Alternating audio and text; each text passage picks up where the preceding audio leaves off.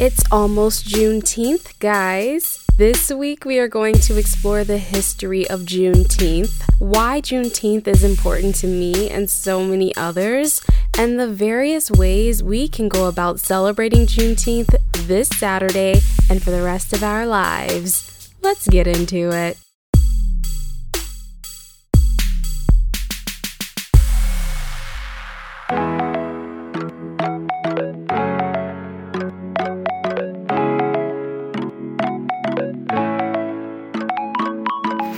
You are listening to an episode of That Millennial, a podcast where we discuss everything that comes with adulting. Hi, I'm Genesis Michaela, a twenty-something college grad living at home to save money, pay off debt, and to build my business.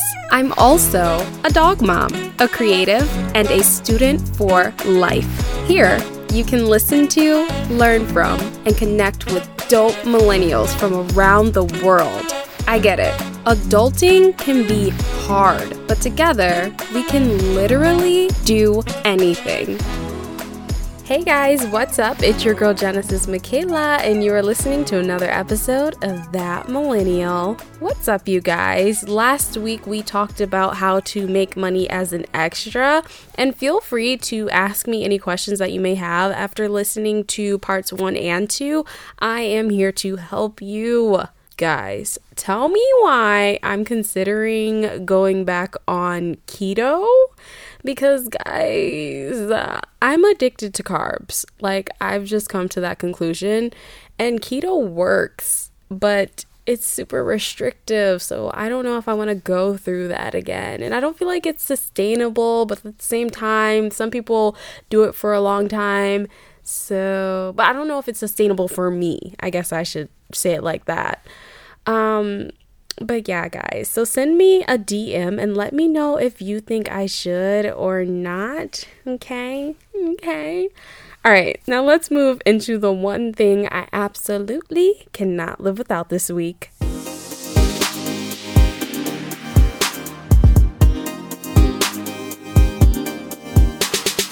This week, I absolutely cannot live without the movie Uncorked.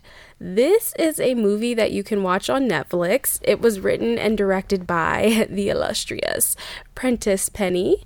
I talked a little bit about how much I love this movie in an episode that I did last year, but I feel like it deserved a feature because it's that good. It's a coming-of-age story about a man named Elijah, um, played by Mamadou Athie. I hope I said that correctly. I hope I gave his name justice.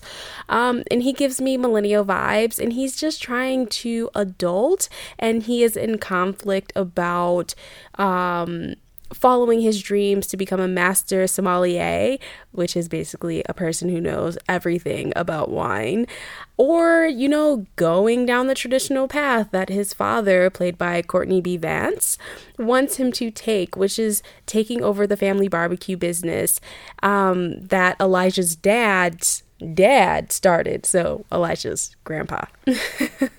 Now, I've probably, at this point, watched Uncorked like four times now because it gives me the inspiration to keep going when it comes to pursuing my big dreams, as opposed to like settling for a path that doesn't feel true to your girl.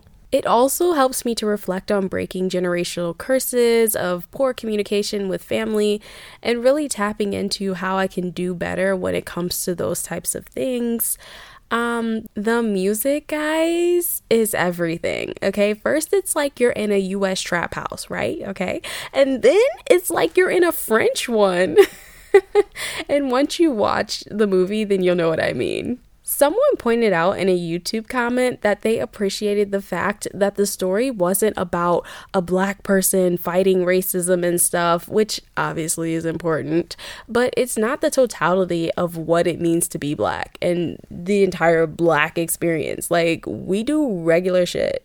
I mean, because we're regular people with dreams and with parents that maybe own businesses who want us to do well in life, and mixed up friend groups and basic regular drama that doesn't involve violence. And once you watch the movie, you'll see all of that all up in here, okay? So I just think it is refreshing to watch a movie that tells the story of a regular family doing regular things, because I feel like I can relate. Elijah's mom is played by Niecy Nash.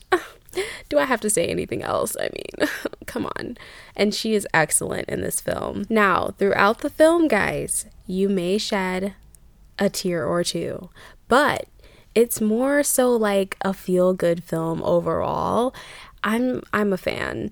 I will link a YouTube video of the official trailer and the I M D B page. And again, you can just check it out on Netflix and just click the link in the show notes. Now, you guys already know. I would love to know what movies and shows you guys just can't get enough of. So send a D M to at That Millennial Podcast on Instagram and just let us know what you're into so that maybe I can watch it and then I'll feature it on here if I like it. Now, let's get right into our topic for today.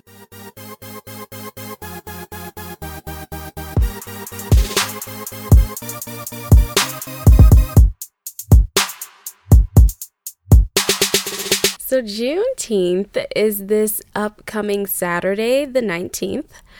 Um, and you might be wondering, what is Juneteenth? So according to Juneteenth dot com, Juneteenth is the oldest nationally celebrated commemoration of the ending of slavery in the United States. And it's called Juneteenth because it occurred on June nineteenth, and it is the word June and the number nineteen put together. Juneteenth. So, how did Juneteenth come about?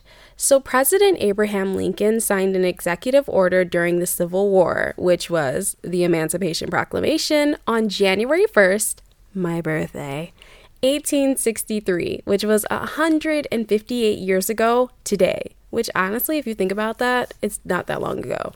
So, uh, yeah. Now, despite what most of us learned in school, the Emancipation Proclamation wasn't all that in a bag of chips. It was just like the chips, or maybe just the bag. I don't know. But let's just back it up a bit, okay? So before there was an Emancipation Proclamation, there was a preliminary decree. So this was like Lincoln's final reasoning with the Confederacy before going ham, okay? So he issued this preliminary decree, which was not like a threat or anything, but more like a promise. After the Union had a victory at Antietam in eighteen sixty-two, this was the perfect time for the Union to flex a bit on the Confederate States. You know, they had just won the battle and they were like, you know, y'all better back out now. We just showed you guys that we are really about that life. Y'all don't want these problems, okay? So the decree stated that unless the rebellious states returned to the Union by January first, my birthday, freedom would be granted to the enslaved within those states. So basically, that's like three months to make a decision. Because slavery was the economic engine of the South, the Union used that as a way to hit them where it would hurt the most. So it was a war strategy and an incentive, or like an ultimatum, for the Confederate States to rejoin the Union so that the Civil War could finally end. The Confederate States declined the offer and the fighting continued. And that's when Honest Abe dropped the E P on them, okay? The Emancipation Proclamation. He told y'all it's not a threat, but it's a promise. The Emancipation Proclamation stated that all persons held as slaves within any state or designated part of a state, the people whereof shall then be in rebellion against the United States, shall be then, thenceforward, and forever free. The Emancipation Proclamation did not free all enslaved people. It only freed those in the states that rebelled against the Union. So the states that didn't rebel, like the loyal border states, were still legally allowed to own people because they were part of the Union. So yeah, it sounds better to say that the Emancipation Proclamation freed everyone, but that's just not the case. In fact, slavery wasn't abolished until the thirteenth Amendment was ratified, or like made official, on December sixth, eighteen sixty-five. That's almost three years after the Emancipation Proclamation was put into effect. The thirteenth Amendment of the United States Constitution provides that neither slavery nor involuntary servitude except as a punishment for a crime whereof the property shall have been duly convicted shall exist within the United States or any place subject to their jurisdiction. Y'all, I'm triggered. You need to go watch Ava DuVernay's The thirteenth if you don't know why I'm triggered. There is a great N P R interview hosted by Michelle Martin called Tell Me More, and the episode is titled What the Emancipation Proclamation Didn't Do. In this episode, she spoke with Lonnie Bunch, who is a historian and the founding director of the Smithsonian National Museum of African American History and Culture. So basically, he's a credible source, okay? I will link it in the show notes, but he basically just breaks down the Emancipation Proclamation and how it was really more of a war strategy that evolved into the fight for the abolition of slavery and so much more. There is a YouTube video that I think you guys would really like as well that helps to break everything down. So just look look out for that. It'll be in the show notes. Okay, so if the Emancipation Proclamation was released on January first, my birthday, eighteen sixty-three, why was the birth of Juneteenth in June of eighteen sixty-five? That's a great question. So the rebellious states were determined to resist the Union at all costs. Like, they didn't agree with them about how things should run in America. So Texas was a Confederate state, and it was the furthest state to the west, thus being the last state to surrender to the Union. Another thing to keep in mind when we talk about wanting policy changes and things like that, yes, the law may require one standard of being, but what the citizens do during that transitional time can be like a free-for-all, especially when the citizens strongly disagree with the laws that um, are being introduced to them or basically forced upon them. So, like, let's let's just bring it to current times. Mask mandates. I mean, hello, why are we fighting about this? So, you know, people have were still on some shady stuff, even though the law said they shouldn't be. All right, so it took thousands of Union troops led by Major General Gordon Granger to arrive in Galveston, Texas to enforce Abraham Lincoln's executive order on June nineteenth, eighteen sixty-five. And according to Juneteenth dot com, one of General Granger's first orders of business was to read the people of Texas General Order Number three, which stated, "The people of Texas are informed that in accordance with the proclamation from the executive of the United States, all slaves are free. This involves an absolute equality of rights and rights of property between former masters and slaves, and the connection heretofore existing between them becomes that between, between employer and hired laborer." Guys, there were more than two hundred fifty thousand African Americans in Texas that were freed that day. They were notified of their freedom. Again, this notification in Texas, the furthest state to the west, took place two point five years after it was illegal to own actual, factual human beings in Confederate states. Make it make sense. But honestly, it's the fact that they weren't allowed to own human beings just because they decided to not rejoin the Union that blows me. Because, you know, if they would have just played along, they could still participate in slavery, which is so trashy. But I digress. And guys, there are so many theories out there to explain why it took so long for African Americans to receive the word that they were free. And um, there are pr- plenty of theories about, you know, Lincoln's true motivations for creating the Emancipation Proclamation. Was it a war strategy? Was it his moral conviction- convictions from God? Was it like a mixture of both? Or was it just like outside pressures or just everything altogether? There's so much. But we will not get into all that today. Maybe I'll invite a millennial historian to uh, break all this down for us even further in a more digestible manner. So if you guys know anyone who studies this kind of stuff, uh, let me know. Um, that'd be great. Okay, now let's get back to Juneteenth. So what happened after African Americans found out that they were free? So after all of the African American people were notified of their freedom, and now that there was a stronger Union presence in the South, there was a feeling of excitement, and I'm sure like anxiety and shock and disbelief, and most of all, celebration. There was an overall feeling of hope for a future for members of the Black community. You guys already know that many of the owners of the formerly enslaved were mad and salty. I mean, what else is new? So they retaliated against African Americans violently.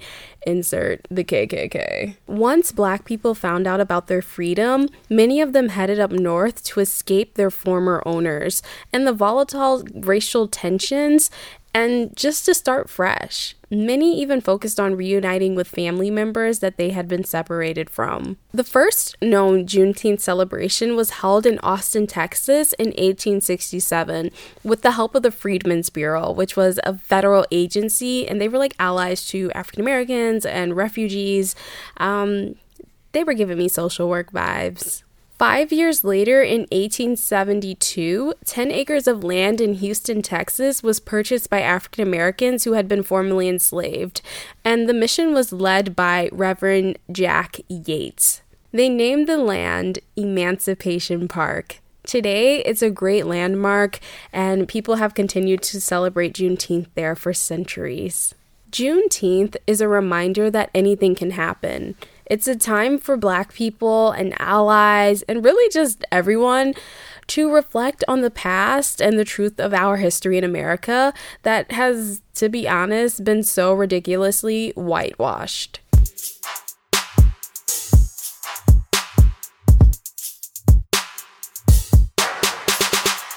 I don't remember learning about Juneteenth as a child.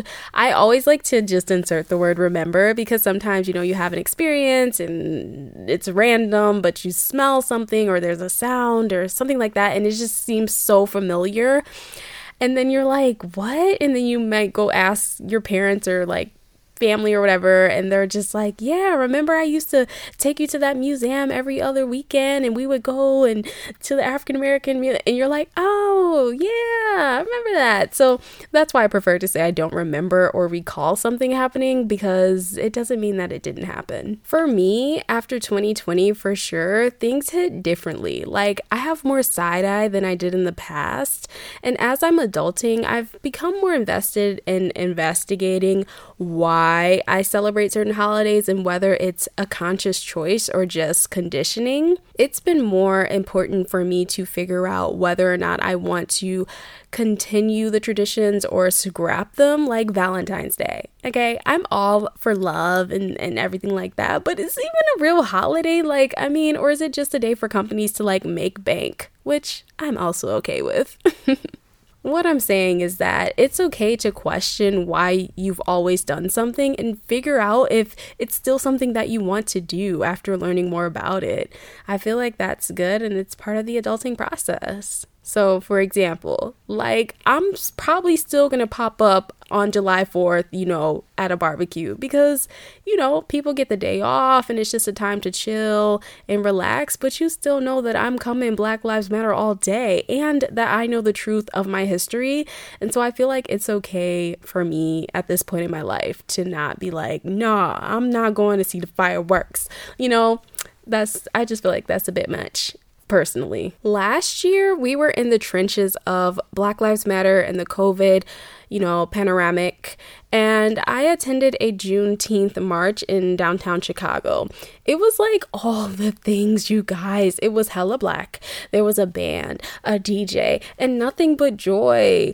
We all had um, George Floyd, Breonna Taylor, and Ahmaud Arbery, and all of the Black people who are no longer with us on our minds as we celebrated Juneteenth. Um, I remember they played uh, Kendrick Lamar's We Gonna Be All Right, and we did the electric slide, and it was a vibe. And I think I came home, guys, and my mom had barbecued. I mean, I was here for it.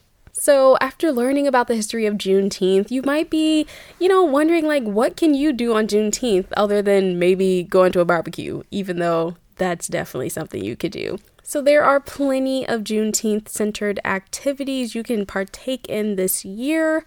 I found an article on pure wow dot com. It was written by Chelsea Candelario. It's titled, How to Celebrate Juneteenth This Year. I will link it in the show notes so you guys can check it out and show her some love for putting this article together because it is amazing and I definitely want to feature it. Um, I'm going to give you guys a rundown of a few of the items on the list because I think these are some wonderful ideas and I'm going to add like my own little examples.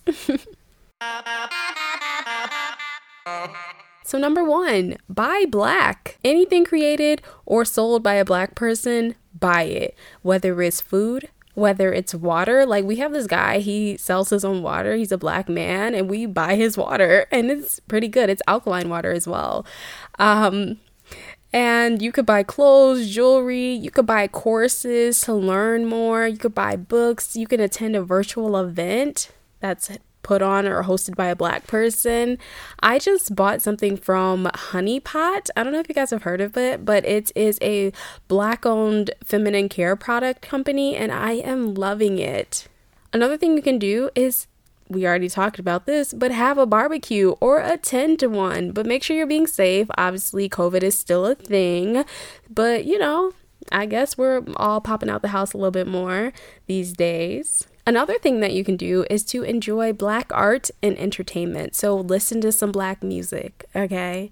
Read a book written by a black author. So right now I'm reading New York Times bestseller Get Good with Money by Tiffany Aliche, also known as The Budgetnista. Um, you can watch a black show or a movie. So my family, we love a good comedy show. So we really liked the Wanda Sykes special that she did in twenty nineteen called Not Normal. We liked Amanda Seale's I Be Knowin' on H B O, and Wanda Sykes special is on Netflix.